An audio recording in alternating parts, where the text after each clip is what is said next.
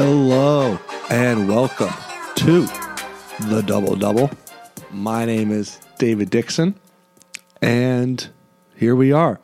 Uh, the MLB just announced that they are postponing opening day until mid May at the earliest. Uh, the NBA is, Adam Silver said last week, is on a minimum 30 day hiatus. There's more talk about is the season just going to be outright canceled and what to do because we are in the midst of a global pandemic. And there is there's no precedent for this. There's no guidebook or handbook on how teams and league should proceed with all this stuff.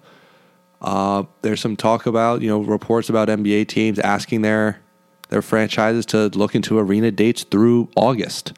And it's not just through august what happens but then how does this impact next season as well? So we're in a really, really interesting time. No live sports, uh, NFL free agency stuff. So that's been getting underway today. But today, uh, I had a really great guest for you guys, uh, Coach Kevin App from uh, from from Williams College. He's he's going to come on, and we had a great conversation, a, a great talk. He's he for, for for those who don't know, Williams College is a uh, is one of the premier liberal arts universities or colleges in the entire country. It's almost always ranked in the top five in every college ranking, magazine, newspaper, whatever. They're always at the top.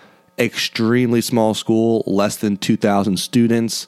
Uh, and it's a incredibly small town in Williamstown, Massachusetts. It's as picturesque of a New England college town as as you can find. So he's had a really interesting career as a player and as a coach, going from uh, the Ivy League to the Patriot League into the NESCAC. He's had a ton of success everywhere he's been, including at Williams. And I've known firsthand as by being a player at Wesleyan uh, the last four years. I've gone up against Coach App nine times in my four years, and I have a two and seven record against Coach App. But we were able to put that to the side and and have a really great talk. Uh, so I really hope you guys enjoy. And just in case, uh, I wanted to just to make sure that uh, that people knew that I played against Coach App, and we mentioned things about the NESCAC and different players, maybe. So, uh, apology if you don't know every player or person who's mentioned, but uh, we we try to make it clear for uh, for people who who don't know. But uh, I really hope you guys enjoy. So uh, we're going to take a quick break and start the the music, and then when it comes back, it's going to be uh, my interview with Coach App from uh, from this morning. Hope you guys enjoy.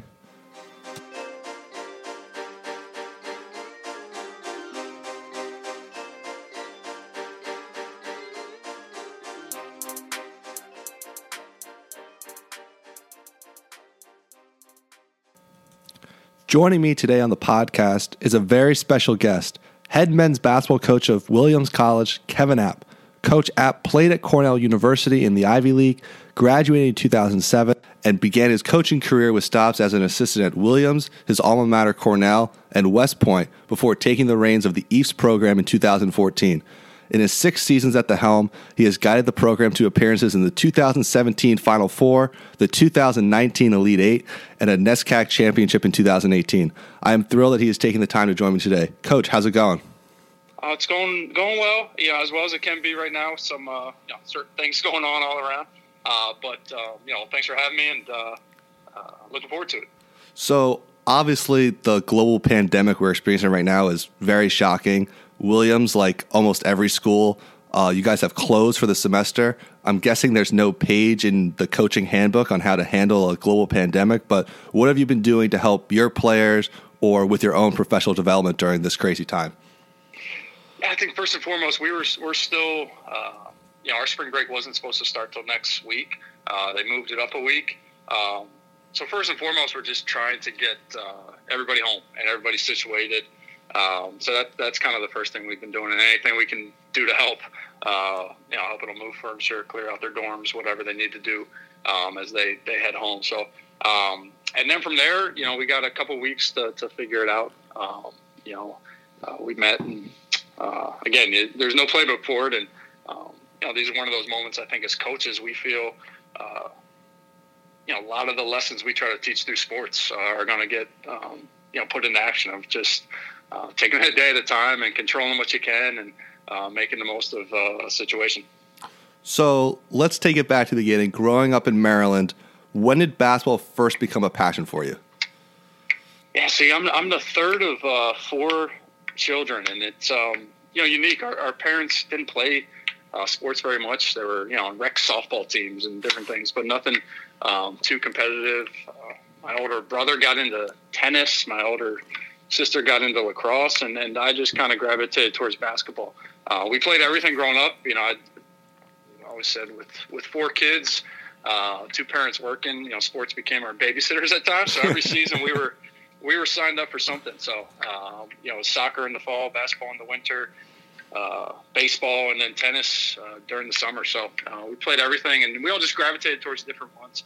Um, I think I just always loved the, uh, you know, maybe it was being the third child. You, uh, you know, are a little bit more on your own at times, or um, so I just enjoyed always just being able to go out and uh, you know shoot shoot baskets on your own, uh, whether by yourself or with a lot of people.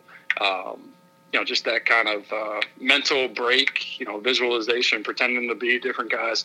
Uh, so I think, um, you know, that's where kind of basketball stuck out. And then uh, the team dynamic for sure. You know, that that's always uh, why I ended up getting back into coaching. You just kind of, um, I, I, think basketball is the best team sport there is in terms of, you know, uh, you got to sacrifice for the group. You got to know your role. You got to, you know, sharpen your individual skills to help out the group. So, um, you know, those two aspects, just the individual development side and then, you know, kind of that teamwork side, I think uh, helped, uh, you know, pull me into it. So you obviously had a very good high school career and you ended up choosing Cornell. But when it time, when it came time for you to choose a college, why Cornell? So uh, very good is I had a solid high school career, I guess I could say. Um, if I were smarter back then uh, and I listened to people around me, I probably would have been playing basketball in the NESCAC or uh, Johns Hopkins or you know a great academic school um, at the Division three level. Um, but yeah, I, I, I, say we didn't have Google back then, so I didn't know enough. Uh, I was really good, you know, into math science. Uh, I wanted to get away from home, so that's why I didn't, you know, really pursue, um, you know, the Johns Hopkins uh, type schools. I just wanted to, you know, do something different and get away. Um, so I went to Cornell actually for the civil engineering program. You know, I, I wasn't really recruited um, too hard. You know, some Ivies kind of contacted me because uh, of the, you know, I played in the WCAC um, so we played in some national tournaments. So I got you know a little contact, but no heavy uh, heavy recruitment. Uh, they didn't have the academic camps back then, unfortunately for me. So I couldn't. Uh, you know, I was playing on outdoor courts uh, for you know five star and. Um, those outdoor rims with the wind blowing uh, wasn't wasn't the best for a five eleven.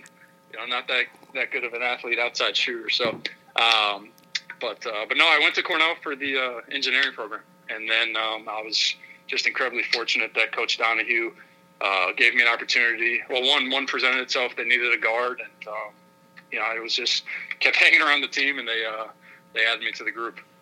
That's that's awesome. But so you mentioned you were there doing civil engineering.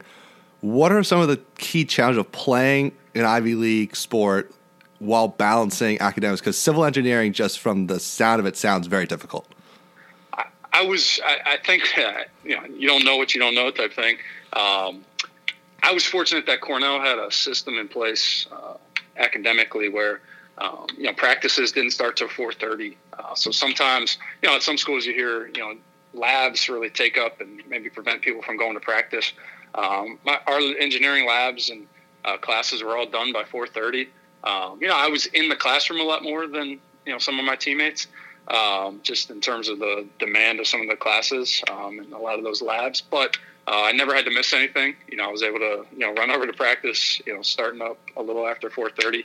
Um, you know, and I'm sure you feel the same way. I always, you know, kind of attributed. Uh, I think I was a better student because I I made the team at Cornell. You know, had I had a lot of extra time or a lot of free time, I don't know if I would have been as uh, structured in my schedule and um, you know my habits. So uh, again, I was I was fortunate the system or the structure was in place at Cornell.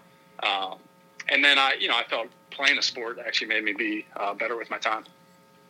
Yeah, I was definitely the same way. Once I cracked the rotation the spring of my sophomore year, that's when my as my parents love to say, that's when my GPA really started to improve. But uh, so so you mentioned early on that the, just the team aspect of basketball m- made you want to be a coach. But do you remember kind of when you made that decision that hey, this is the career for me?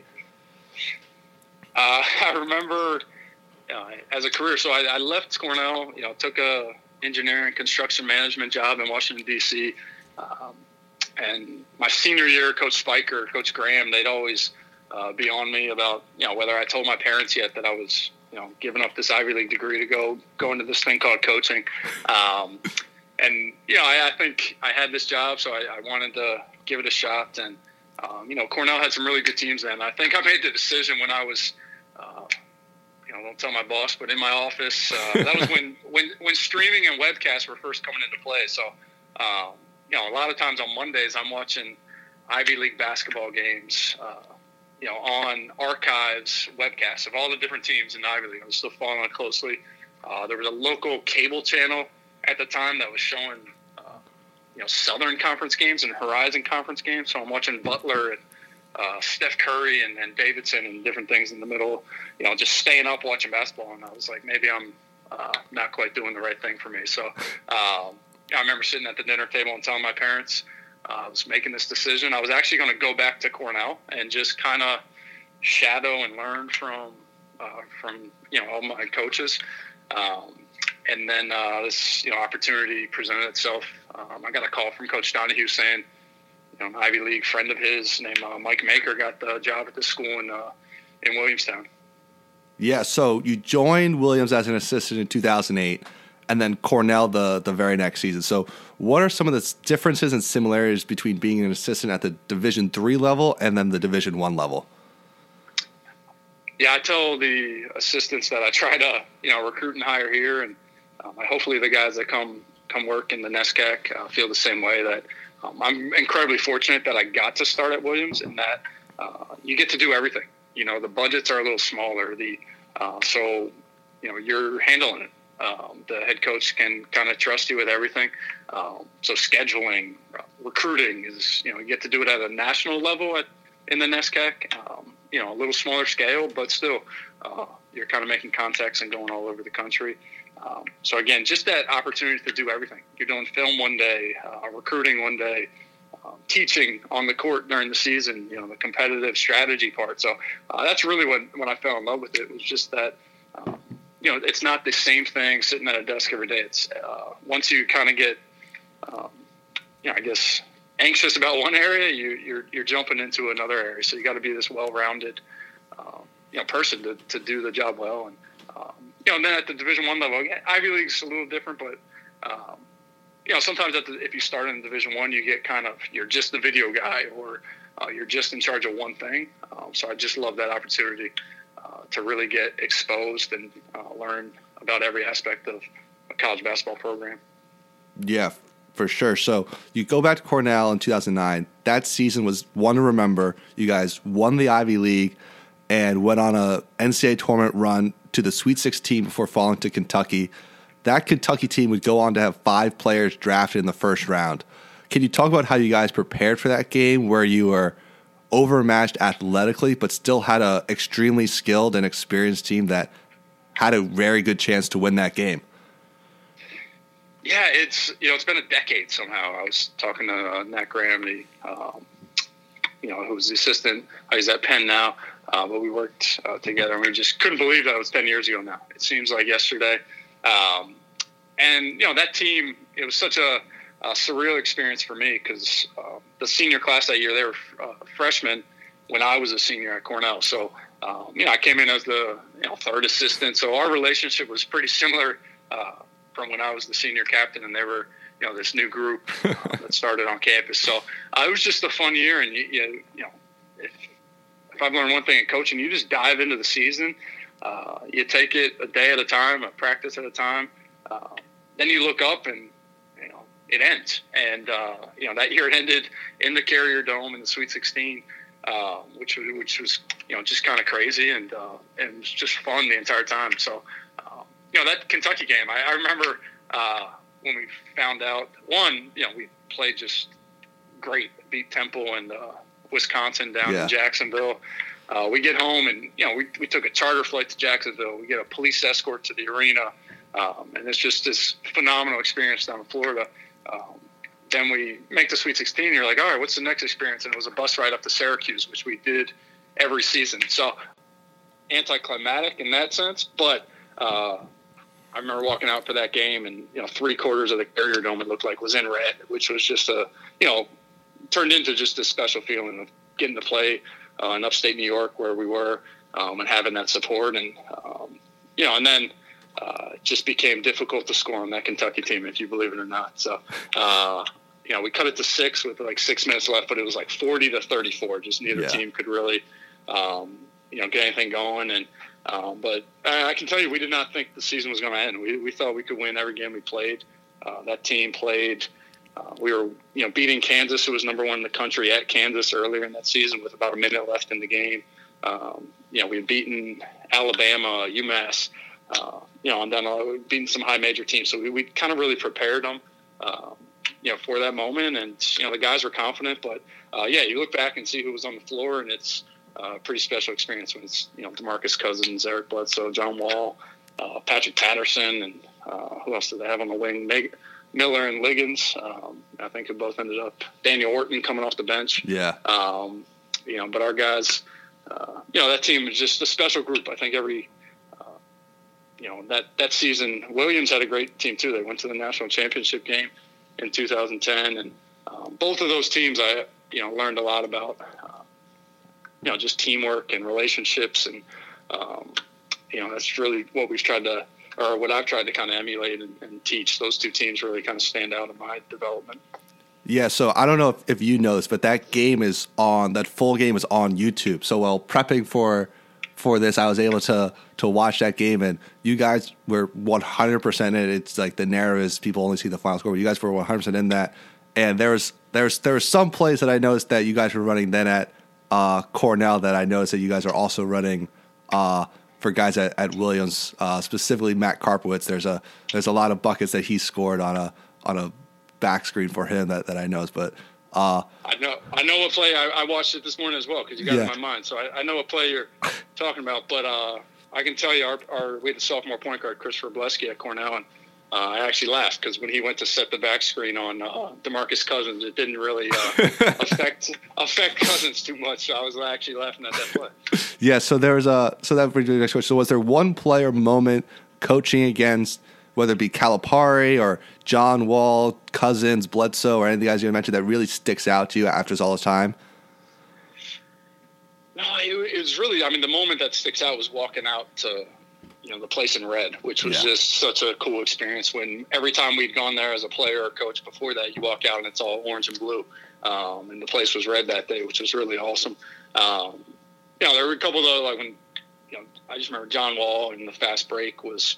Um, was it was different? Uh, let's put it that way. Uh, to, to watch him kind of going at that speed and uh, you know when he got a couple steals was um, you know, just again, kind of shows you of uh, things to come. Yeah, for sure. So so you leave Cornell after that season and become an assistant at West Point. What was that experience like coaching at a service academy? It was, uh, you know, really one of the, probably the best decisions I made uh, to leave. Um, you know, kind of the comfort of uh, a place I knew. Um, you know, Coach Donahue had left for Boston College. I, I could have probably stayed on with the new coach at Cornell, but um, my relationship with Coach Spiker, the head coach at West Point at the time, uh, really was what drew me uh, to West Point. You know, I didn't know much about the academy, um, but I knew a lot about him, and I trusted in his vision of uh, kind of building a winning program there. And um, you know, so I went there uh, to help him out. You know, he I, I owed a lot to him uh, my career as a player and coach, and um, I wanted to do my best to you know help him at, out. And um, and then while I was there, just you know the leadership development. Uh, you know, as Coach K always says, it's the uh, you know best uh, leadership development institution in the world.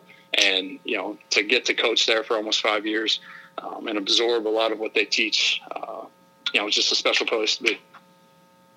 So, what is it like to recruit to a service academy, and how is that different from recruiting at a school like Cornell or Williams? Yeah, the you know, the students and the student athletes are, are not that different than the NESCAC and Ivy League students. Um, they they come there. A big part of it, uh, you know, is for the education and you know the opportunity to play Division One sports and and the leadership development and, and serve their country.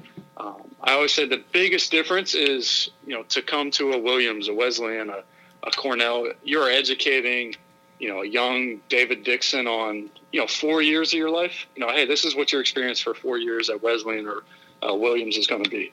Uh, at West Point, we had to educate a family and a young man on on probably over a decade of their life, mm-hmm. including the time at West Point um, and the time after when they're they're serving. So that was really the uh, most challenging part. Is uh, you know the, the 17 uh, year old guy you probably didn't even want to listen to. Uh, you know the four year coaches talking to you that much on the phone. so it was you know just getting a family and a young man to listen to you and ask questions and get them the right information about over a decade of their life um, and the families that you know kind of stuck with you through that a little longer process um, a little bit more information in other places i think saw the true value in it uh, both financially both you know just in development of you know a young man or a young woman as a as a leader. Um, so the you know that was the challenge was just a lot more information. You know, over double um, you know the amount of years you had to educate them on or project uh, for them. Uh, but you know, outside of that, it's a great product. Um, you know, so it was pretty uh, easy to sell once they once they were willing to kind of sit down and go through it with you. Yeah, for sure. So after four years at Army, you get hired at Williams in 2014. That team was coming off three Final Fours in five years and a run to the 2014 National Championship game, losing on a buzzer beater and the prior two coaches at Williams had left to go to the to go to Division One programs. So, what was it like to take over such a successful program with sky high expectations, not only for the players but for the coach as well? Uh, it was uh, looking back. I mean, yeah, I, I, knew that those expectations were a part of the program, um, but you know, I knew in a short. You know, I was here for about 15 months as an assistant, and the program left a mark on me in terms of you know the people that had come through it. Uh, you could just tell something. Uh, they love this place and they love the program. And you know, Coach Maker, um, you know, kind of in the modern um, times, he was the third coach to kind of keep the program at that level.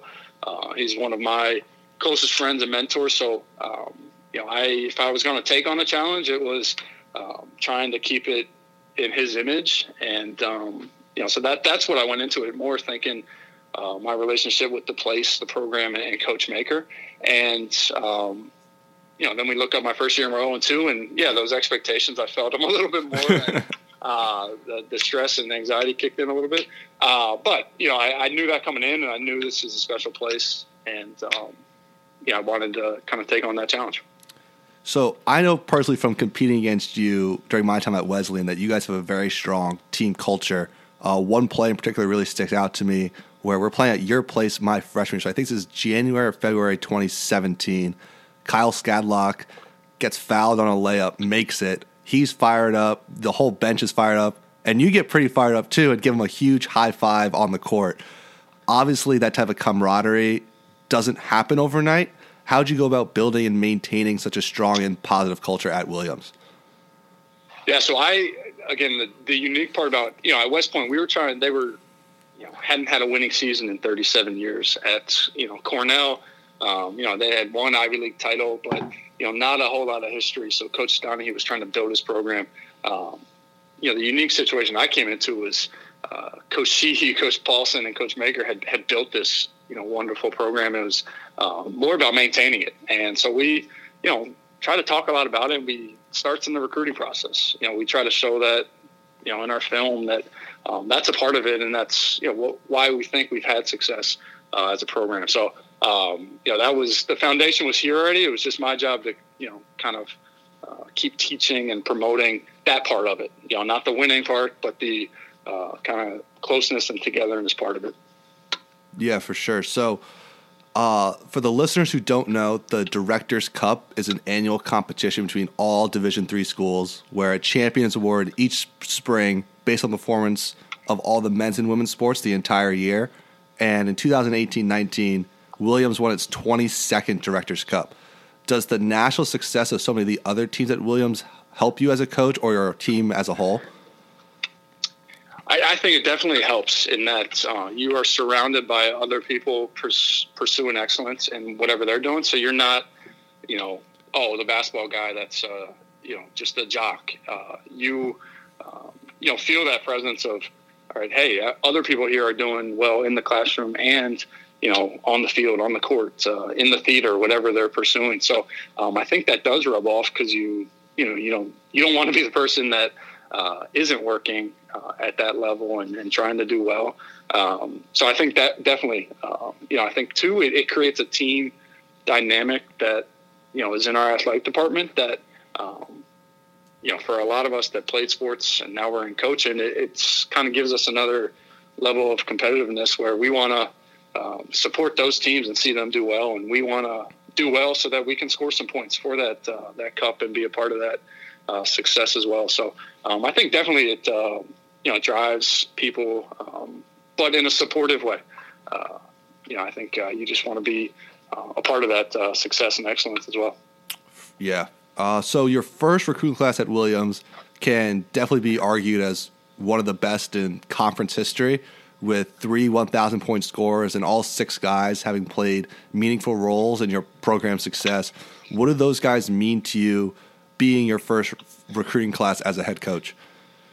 Yeah, I mean, I talked a lot about it uh, last year when they graduated. Um, you know, that recruiting class, and you know, the the four guys, uh, Matt, Vince, Henry, and Mickey this year.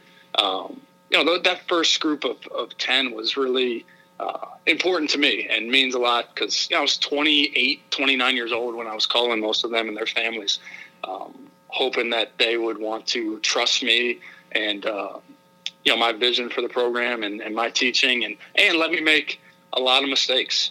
And uh, you know they kind of um, you know helped me out along the way. You know kind of they took it on um, to point out some of those mistakes in a constructive way and um, you know let me go through and let you know as long as I showed them that I was learning um, and appreciated it. So um, yeah I, I, they mean the world to me that those first couple recruiting classes because uh, they didn't have to. They could have gone somewhere um, you know, with a little bit more of an established or uh, coach, but they, you know, wanted to be a part of this program.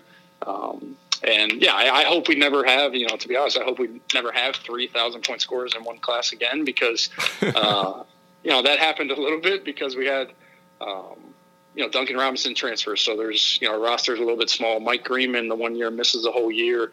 Um, so some of our veterans were gone. So we're playing, you know, all these uh, freshmen right away. Um, you know, when we weren't expecting that. And then, you know, Kyle misses a year, so the other guys had to step up. So it was just, you know, kind of a uh, hodgepodge of events. But, um, but again, I, I, thought more so they really, um, you know, allowed uh, us to get the program back to where we wanted it to be, um, and attract, you know, the next wave of recruits and, and allow me to uh, kind of learn and grow with them through their through their careers.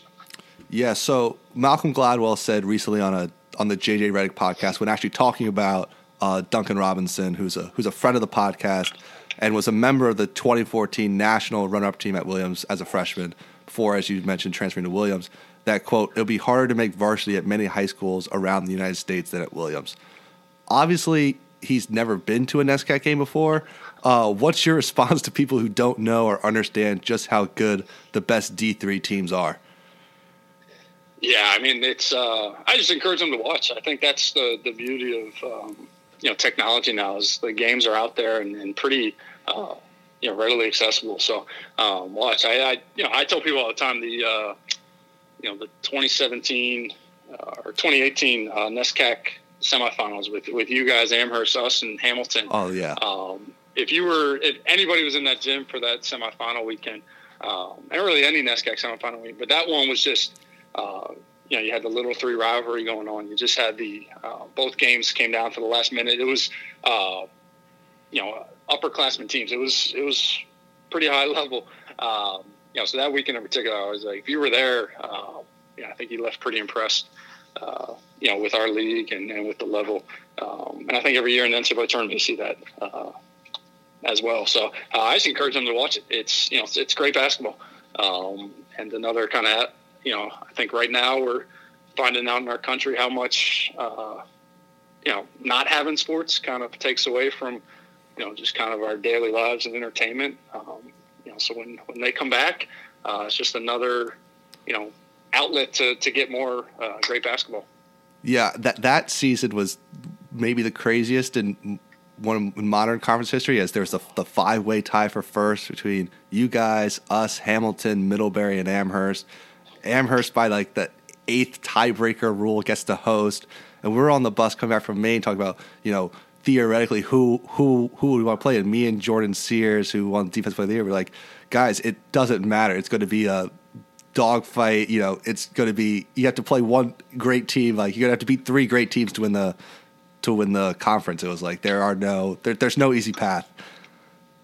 Yeah, no, it's fine. Every year, you know, is is like that, and um, yeah, I know every year uh, I've been the head coach, just enjoying it more and more. Just the type of the level of coaching and uh, playing at, at our level, and you know, in the NESCAC uh, as a whole is, is just fun to be a part of. For sure. So at a school like Williams, it's common for members of the senior class to be pursuing fantastic opportunities for their first jobs, whether it be in investment banking or consulting, tech, or even perhaps studying for uh, different graduate school tests like the LSATs for law school or the MCATs for med school. Is it a different challenge coaching seniors at Williams because of the added stress on them getting ready for what they'll be doing post graduation?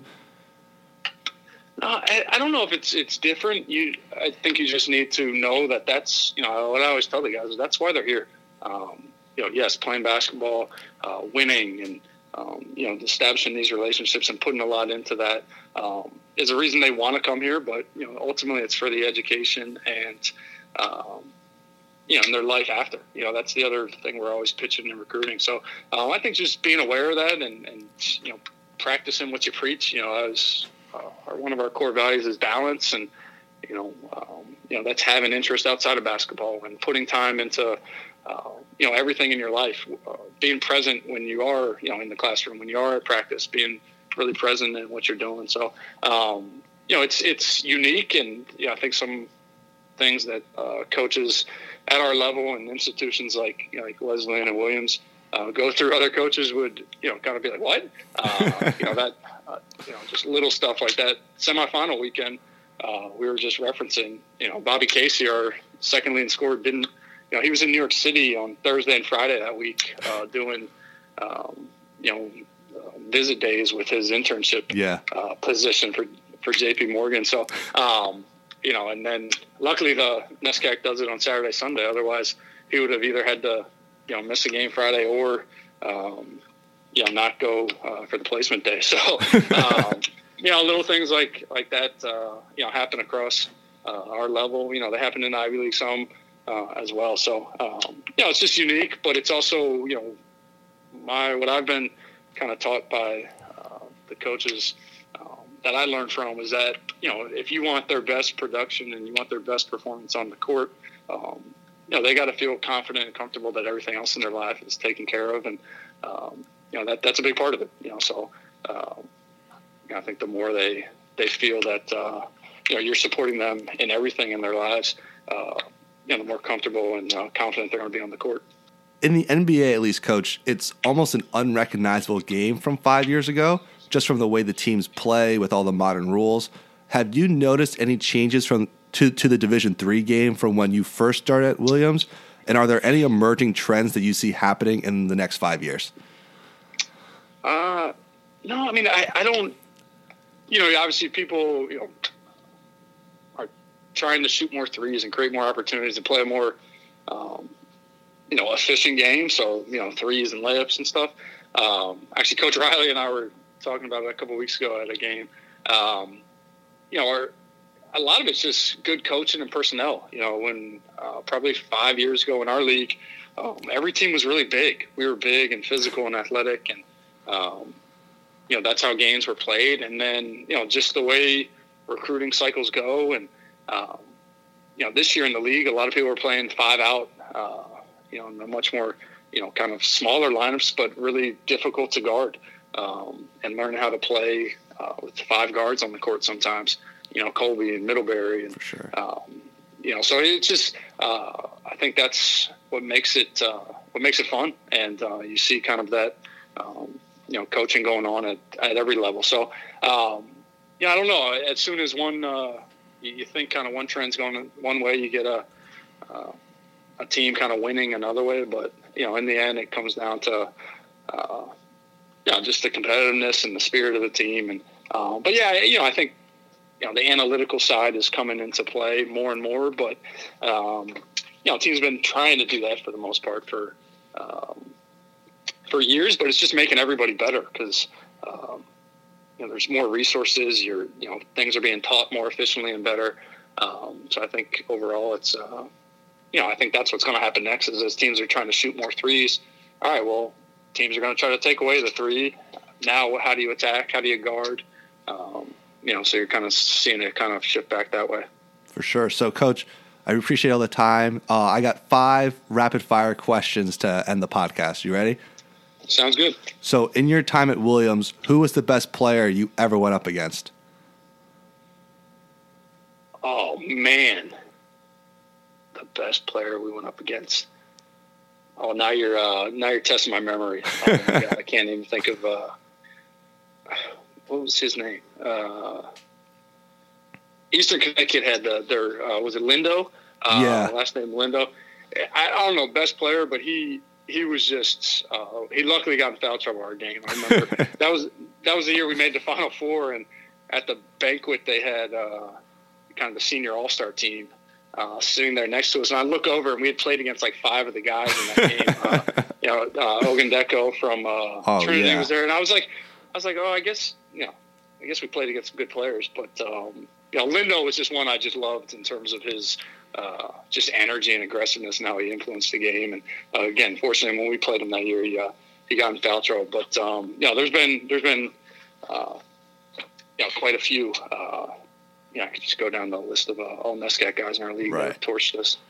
So, so I have two uncles who played football at Williams under Coach Farley, both members of undefeated Williams teams, and they every summer at the beach just talk about their victories over Amherst like it's literally like Christmas morning for them, just unloading all the presents, talking about every aspect of the game. For those who don't know about the rivalry, can you in just three words, if it's even possible, but in three words, explain the Williams Amherst rivalry? I would say. So the three words I would say are history, geography, and uh, excellence. And I think those are three. Um, you know, there's a historical component to the rivalry of the you know Amherst College breaking away from Williams College. There's um, they're the closest school. You know, there's that proximity factor, like you see at UNC and Duke. Um, and then there's the you know fact that we've been you know uh, we've each had a lot of success. You know, there's a lot of years in basketball we've played each other four times sometimes. So um, when you combine all three of those, uh, I think it's uh, you know pretty uh, pretty intense and fun rivalry. So, as a young guy, still, do you ever play with the guys on the team to show them that the coach still has it? Oh, absolutely. I'm uh, yeah. I'll uh, what I normally do and what my kind of go to is uh, is if guys come back to work, uh, you know, summer camp Uh-huh. uh, when they're really tired and they've been on their legs for like three four hours in the morning. Um, right after lunch, when I, I get loose, I'll challenge them to a shooting. I'll challenge them to a shooting drill in front of the camp, and I'll beat them because they're you know been on their feet for four and a half hours and just traveled. Uh, and then over their four over their four years, I'll never never challenge them again. so I, uh, Bobby Casey, if Bobby Casey listens to this, he'll have flashbacks because that's what uh, got him on that. So, and for those who don't know, Bobby Casey was in an unbelievable three point shooter. He torched my Wesleyan team too many times to count. Uh, He ended up he ended up being the all time uh, three point uh, oh, wow. leader here in makes. So, um, but I, said- I don't let him live that down. Though I beat him in the one drill we did. That's awesome. So, if you could change one rule about Division three basketball, what would it be? It would be that the refs don't worry so much about the bench cheering for each other. Yes. Uh, it's it absolutely drives me crazy right I'm now. I'm with you. I I cannot tell you how many times in my four years the refs told us at Wesleyan to to sit down, and the ball's on the other side of the court. It's like, how are we affecting this? So, Yeah. so last question before uh, before I let you go. What is your favorite memory thus far during your time at Williams? Oh man, uh, you know I think it would be hard not to say. Um, you know, we made the Final Four when we beat Middlebury up in Middlebury. One, it was just uh, just a unbelievable college bas- basketball atmosphere. You know, their entire side was filled with students, and the whole place was kind of standing and cheering the entire game. Um, but just that, you know, kind of moment of our, you know, our senior Dan Aronowitz that year uh, had made the national championship game as a first year, and um, you know, just that look, you know, he gave me after the game, uh, you know, that. Uh, yeah, I think when Duncan transferred, you know, he, you know, we, we didn't know when we were going to get back to that level, and um, that class, you know, Mike Greenman, Dan Aronowitz really took it on um, to try to, um, you know, help me get it back there uh, quick, and um, you know, so that look, uh, you know, that he had after that game was, you know, probably the highlight uh, for me, and that's, um, you know, just the validation he felt that, uh, you know, we got it back to the Final Four, um, and uh, you know, and like I said, I took it wanting to keep it in the image of Coach Sheehy, Coach Paulsen, Coach Maker, and um, you know, to get back there and, and, be on the national stage again was uh, was pretty special. Yeah, I, I remember watching that game at home during my spring break, and as you mentioned earlier, I'll I'll say it for you. For anyone who doesn't understand how good a Division three basketball game is, find that game on YouTube or on the archives of the internet because that's just such a high level basketball team. Two just incredible basketball teams. So, Coach, I I really appreciate you taking this time uh, to join me today on, on the podcast. Uh, I really appreciate you, do you have anything you, you, you want to say to the great folks of uh, Williamstown? No, I mean, I mean everybody across, uh, you know, just um, like I said, this is a time where uh, hopefully everything we teach in athletics uh, gets put into play of, um, you know, doing what's best for those around you, and you know, taking it a day at a time, control what you can, be positive, and again, uh, good luck to everybody in this uh, kind of unprecedented uh, time right now. And good luck to you, Dave. All right. Thanks, Coach. That'll do it for this episode of the Double Double. Uh, if you can, if you want to subscribe, find us on iTunes and Spotify or wherever you get your podcasts. Uh, and you can follow us on Twitter at DBL underscore DBL podcast. Uh, as Coach App, put to end the podcast. It's an unprecedented time, so just want to wish everyone you know stay safe during this crazy time and uh, take care and make it a great day.